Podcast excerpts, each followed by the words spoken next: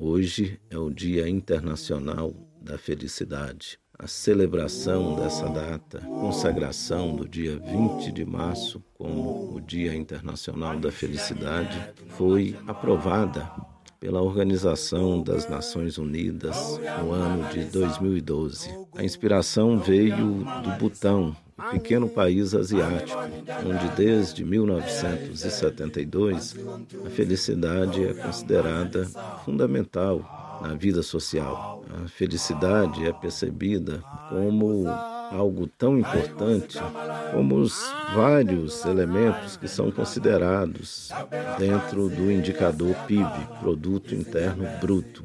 Portanto, a felicidade bruta para os butaneses é algo que a sociedade deve buscar, e todos devem objetivar. A partir de dois mil e doze, a ONU propôs, fundamentando essa celebração da felicidade, um novo paradigma para a sustentabilidade do planeta, das nações, um paradigma que visa, sobretudo, garantir a felicidade social.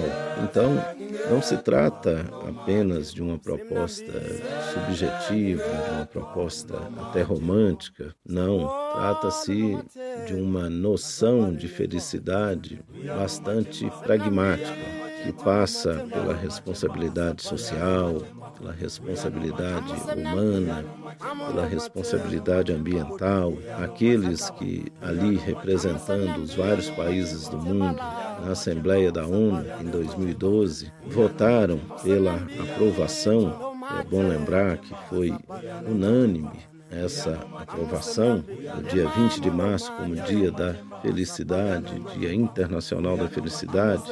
Aqueles que ali votaram deram um exemplo de responsabilidade social, de responsabilidade humana. Cabe a todos nós, a todas as nações, lutar por esse ideal. Não é possível realmente ser feliz desempregado. Não é possível ser feliz sem condições mínimas de sobrevivência.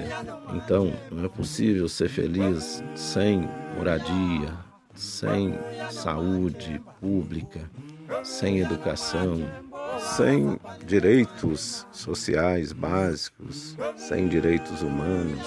O quadro que nós temos por toda parte agora, nesta pandemia, é um quadro de infelicidade acachapante. É inquestionável que falar de felicidade agora nos deixa numa situação muito desconfortável, sobretudo em razão do egoísmo que vemos aí nadar de braçada na pandemia. Tanta gente que poderia fazer tanto, que não faz nada. Vemos a irresponsabilidade de tantos governantes, não só no Brasil, mas por toda parte, o negacionismo que, ao negar, portanto, toda a atrocidade que é a pandemia provocada pela covid dezenove, esse negacionismo que é uma política, sem dúvida nenhuma, da infelicidade.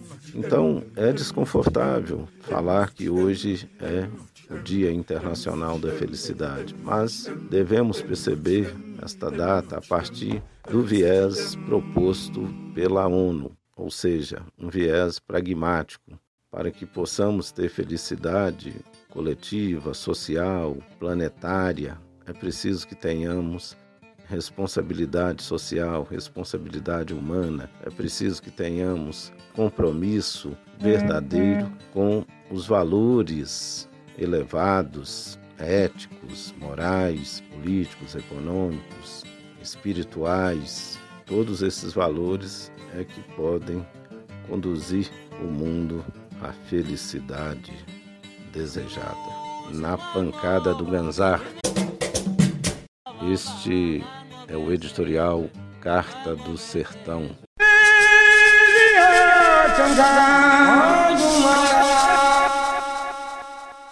Sigamos juntos. Agora teremos o prazer enorme de conversar aqui no nosso Café da Gobé com João Diniz, meu amigo querido, grande arquiteto, notável poeta, artista múltiplo, sempre inquieto, sempre descortinando novos horizontes. Muito obrigado, João. Vamos começar aqui por uma rápida apresentação. Diga-nos um pouco, João, sobre suas tantas atividades aí em Belo Horizonte, onde fica o seu escritório, onde você atua há vários anos, que é a sua cidade de adoção. Você que é de Juiz de Fora, não é mesmo?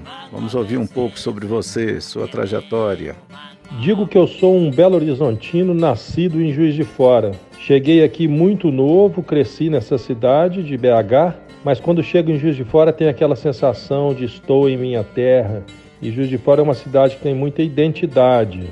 Eu cresci em B H, atento aqui aos debates culturais da cidade, e nessa época que eu fui criança e adolescente, muitos movimentos aconteceram aqui, interdisciplinares, o Clube da Esquina, o Grupo Corpo, o Grupo Galpão, o Grupo Acti, diversos autores e diversos arquitetos geniais, que foi a época que eu estava na escola de arquitetura, Elo Maia, Veveco Ardi, dois gênios que já se foram. Então essa minha entrada na arquitetura me fez um, um ativista da cultura aqui em B H também, e através dessas ações a gente tenta aí entrar em é, diálogo com a paisagem da cidade, é, com as possibilidades de construir espaços generosos e autênticos que tragam alguma É, qualidade de vida para aqueles que os ocupam, né? E vamos aí, sempre aprendendo com pessoas bacanas como você e seus ensinamentos aí na área da poética, da literatura e dos, das mídias sociais, né? Como essa pancada do Ganzá aqui, que eu estou muito feliz em estar participando hoje. Na pancada do Ganzá. Hoje, com a honra enorme de receber para o Café da Gobé o arquiteto, artista múltiplo, João Diniz. João, vamos falar um pouco sobre o seu último livro de poemas, o belíssimo O Livro das Linhas, que saiu pela Caravana, uma editora Valente, lá das Alterosas, não é, João? Salve, Anelito! Um prazer falar com você nessa pancada que é muito delicada e muito sábia. Olha só, o Livro das Linhas é uma composição poliédrica, onde cada linha é uma aresta de um volume. Foi a maneira que eu achei de organizar esses capítulos. Linha do tempo, linha do pensamento, linha do horizonte, linha do corpo, linha da vida. Cada um desses temas conjugam assuntos que são os assuntos que os poemas discorrem. Esse livro tem textos aí dos últimos seis anos e foi um convite muito generoso da Caravana que levou a essa publicação, que agora chega aí aos leitores e também está como e-book no Kindle. Então o Livro das Linhas está hasteado para que todos os conheçam. João, não é fácil, viu? Dialogar com você, meu querido, porque são tantas coisas, né, que a sua obra nos traz, que você, enquanto artista, enquanto arquiteto, enquanto cidadão, nos traz, que é difícil decidir sobre qual dessas coisas aí é mais fértil. Mas vamos pegar mais fértil para a gente ter aqui essa conversa rápida, né? Vamos pegar pelo veio aí da transarquitetura. O que, que é isso? O que, que é o projeto Heterodata, com seus belos C Ds, que recentemente tive o prazer de conhecer? Fale um pouco sobre esse projeto, João. Pterodata, transarquitetura. Eu acredito que nós estamos numa fase que costumo chamar de renascimento digital. As novas mídias e essa hipercomunicação que temos hoje em dia coloca na nossa mão uma série de ferramentas que podem levar à dispersão, à vaidade e ao desencantamento, mas também podem levar a uma grande possibilidade de experimentações. Então o projeto Pterodata justamente é isso, é um coletivo que eu propus, que eu criei e onde eu convido vários autores de outras áreas, aí, literatura, música, teatro, jornalismo, é, cinema, para interagirem comigo nessas questões das performances, das apresentações ao vivo, das gravações de filmes, C Ds, etcétera. E a transarquitetura seria a indisciplina que coordena tudo isso, é, convidando pessoas, pensadores, autores de outras áreas para, num ambiente assim, de aprendizado, né, como se fosse aulas, oficinas, discutirem comigo seus saberes, as suas experiências, levando aos alunos e levando a nós mesmos é, esse cruzamento de disciplinas é, diferentes, mas que no seu encontro é, promovem um novo saber, uma nova descoberta, né? Numa dessas aí tivemos a honra da sua presença, né, que muito nos instigou aí, você falando da história da poesia, da literatura, etcétera. Isso aí traz inspirações diferenciadas para cada pessoa. Então isso é a transarquitetura, a abertura interdisciplinar para diversas áreas do pensamento e da cultura. Pois é, João, a poesia, sem dúvida nenhuma, é estruturante no seu trabalho e nos dá exatamente uma dimensão que é muito importante sobre essa arte, a poesia, e que, lamentavelmente, muita gente desconhece. O que que você, João, busca exatamente ao acentuar essa referência da poesia na sua arquitetura? De um modo bem sintético, o que é morar para você, João? O que é o lugar de habitação? Essa ideia toda de casa, o que que é isso, afinal, e o que que há de fundamentalmente poético nisso tudo, João? Gosto muito dessa ideia sua de poesia como uma força estruturante, e eu acho que ela funciona assim para mim, porque a poesia, quando trabalha com a síntese, ela promove a ida ao âmago das questões e dos sentimentos.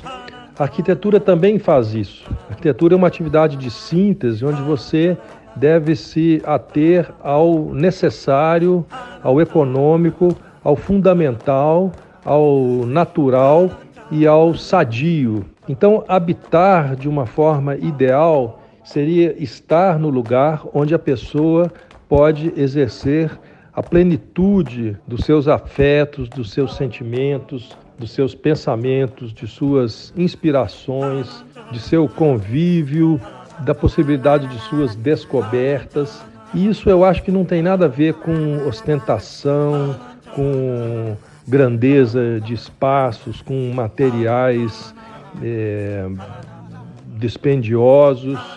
É muito mais uma questão de, de busca de essência e de achar é, o real potencial do vazio.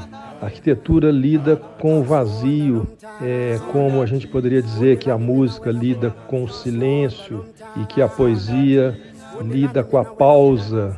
Talvez dizer que a poesia está muito mais nas entrelinhas do que nas linhas. Então eu acho que a essência é o conceito fundamental, tanto da poesia quanto da arquitetura. Pois é, pessoal, que alegria enorme hoje receber no nosso Café da Gobé esse quadro aqui do nosso Na Pancada do Ganzá, dedicado a conversas interessantes, importantes, urgentes. Hoje receber João Diniz, o admirável arquiteto, artista, aquele que, como poucos, nos dá, em momentos como este, uma esperança enorme a partir aí da sua generosidade na relação com o mundo. É disso, João, que eu gostaria de falar para encerrarmos aqui, infelizmente, esta conversa tão agradável, mas certamente voltaremos outras vezes aqui, não é? A casa é sua, João. Mas para encerrar, falando de pandemia, falando de generosidade, você tem vivenciado como, afinal de contas, esse processo? E levando em conta que os artistas estão sempre muito além, né? E os poetas como referências básicas disso que nós entendemos por artista, não é? Estão mais além ainda, não é? Que presente tem sido seu e que futuro nos espera, João Diniz? Um abraço e muito obrigado. É um momento estranho, um momento especial e um momento onde a gente tem que ser muito cuidadoso com as circunstâncias externas, a questão da pandemia, da crise sanitária, da crise política e tentar que essas questões tão É, violentas não transformem negativamente o, o nosso ser, o nosso interior, o que é muito difícil em alguns momentos. Da minha parte, eu procuro resistir fazendo, né? Eu acho muito interessante quando, quando você diz que esse fazer traz esperança, né? Talvez a ideia seja essa mesmo. É, a, uma reação crítica através da arte, através do, do pensamento e, e muito através dos diálogos, como isso que a gente está fazendo aqui agora, né? Eu acho que algumas relações, algumas parcerias, algumas cumplicidades até se reforçaram nesse momento, né?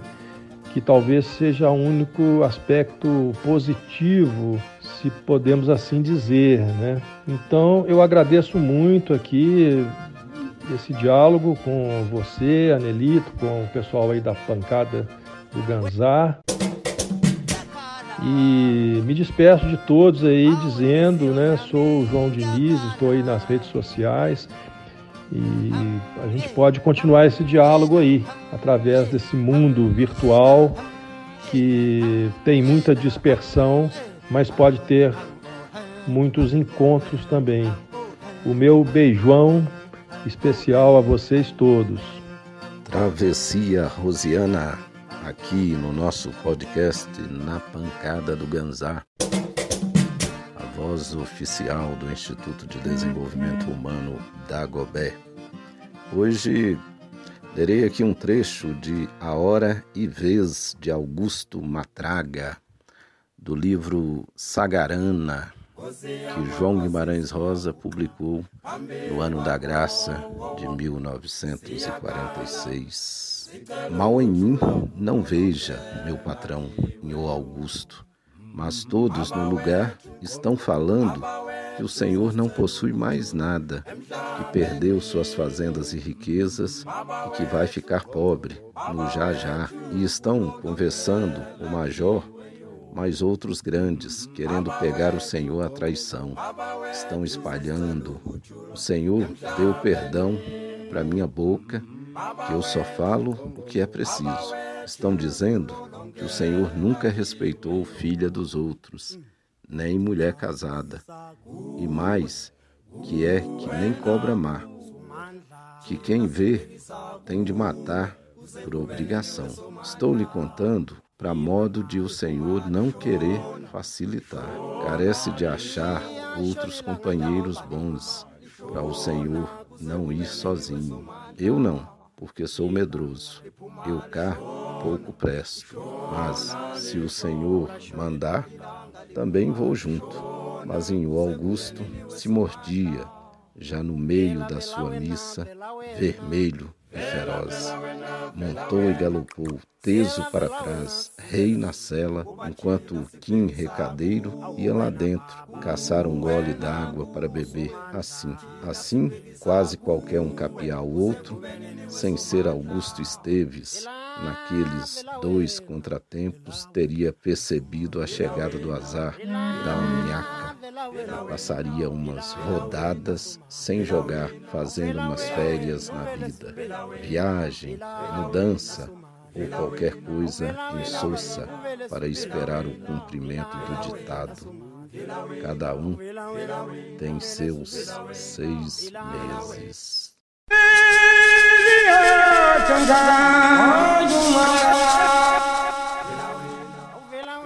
Travessia Rosiana, Na Pancada do Ganzá. A voz oficial do Instituto de Desenvolvimento Humano da Gobé. Sigamos. Fechando o nosso episódio de hoje no podcast Na Pancada do Ganzá, comentaremos rapidamente aqui uma data que também é importantíssima, tal qual aquela que comentamos inicialmente, o Dia Internacional da Felicidade. O dia vinte e um de março é considerado pela ONU como o Dia Internacional contra a Discriminação Racial. A ONU passou a ter esse entendimento no ano de mil novecentos e sessenta e nove, em razão do chamado massacre de Sharpeville, massacre que aconteceu no bairro de Sharpeville, na cidade de Joanesburgo, na África do Sul, quando negras e negros, cerca de vinte mil negras e negros, protestavam contra a lei do passe, que era um dos elementos tantos estúpidos, monstruosos do apartheid naquele país. O apartheid que é conhecido mais pelo fato de ter levado Nelson Mandela a uma prisão de injusta, terrível, monstruosa, vinte e sete anos de prisão. Um apartheid que supostamente, apenas supostamente, teria acabado, não só, inclusive na África do Sul, como no mundo, né? A partir da eleição de Nelson Mandela para a presidência da República Sul-Africana, nos anos mil novecentos e noventa.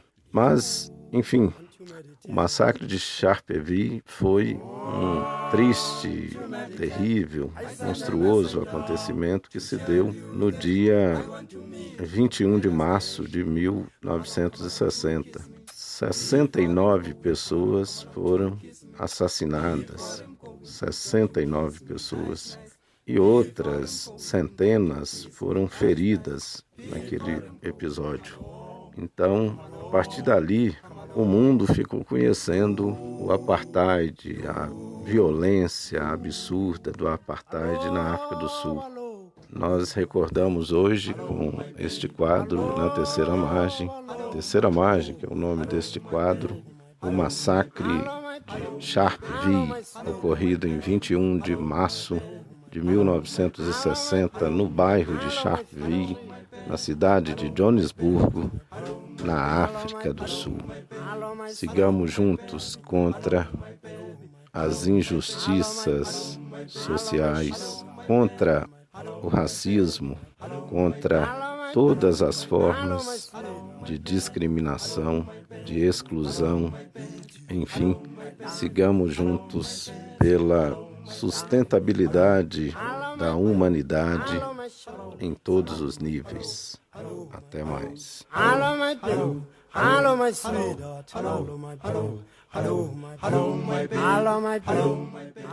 Expediente, o podcast Na Pancada do Ganzá é uma produção do Instituto de Desenvolvimento Humano da Gobé. Redação e locução, Anelito de Oliveira. Assistência de produção, Vitor Hugo Manga. Periodicidade, semanal. w w w ponto dagobé ponto com ponto b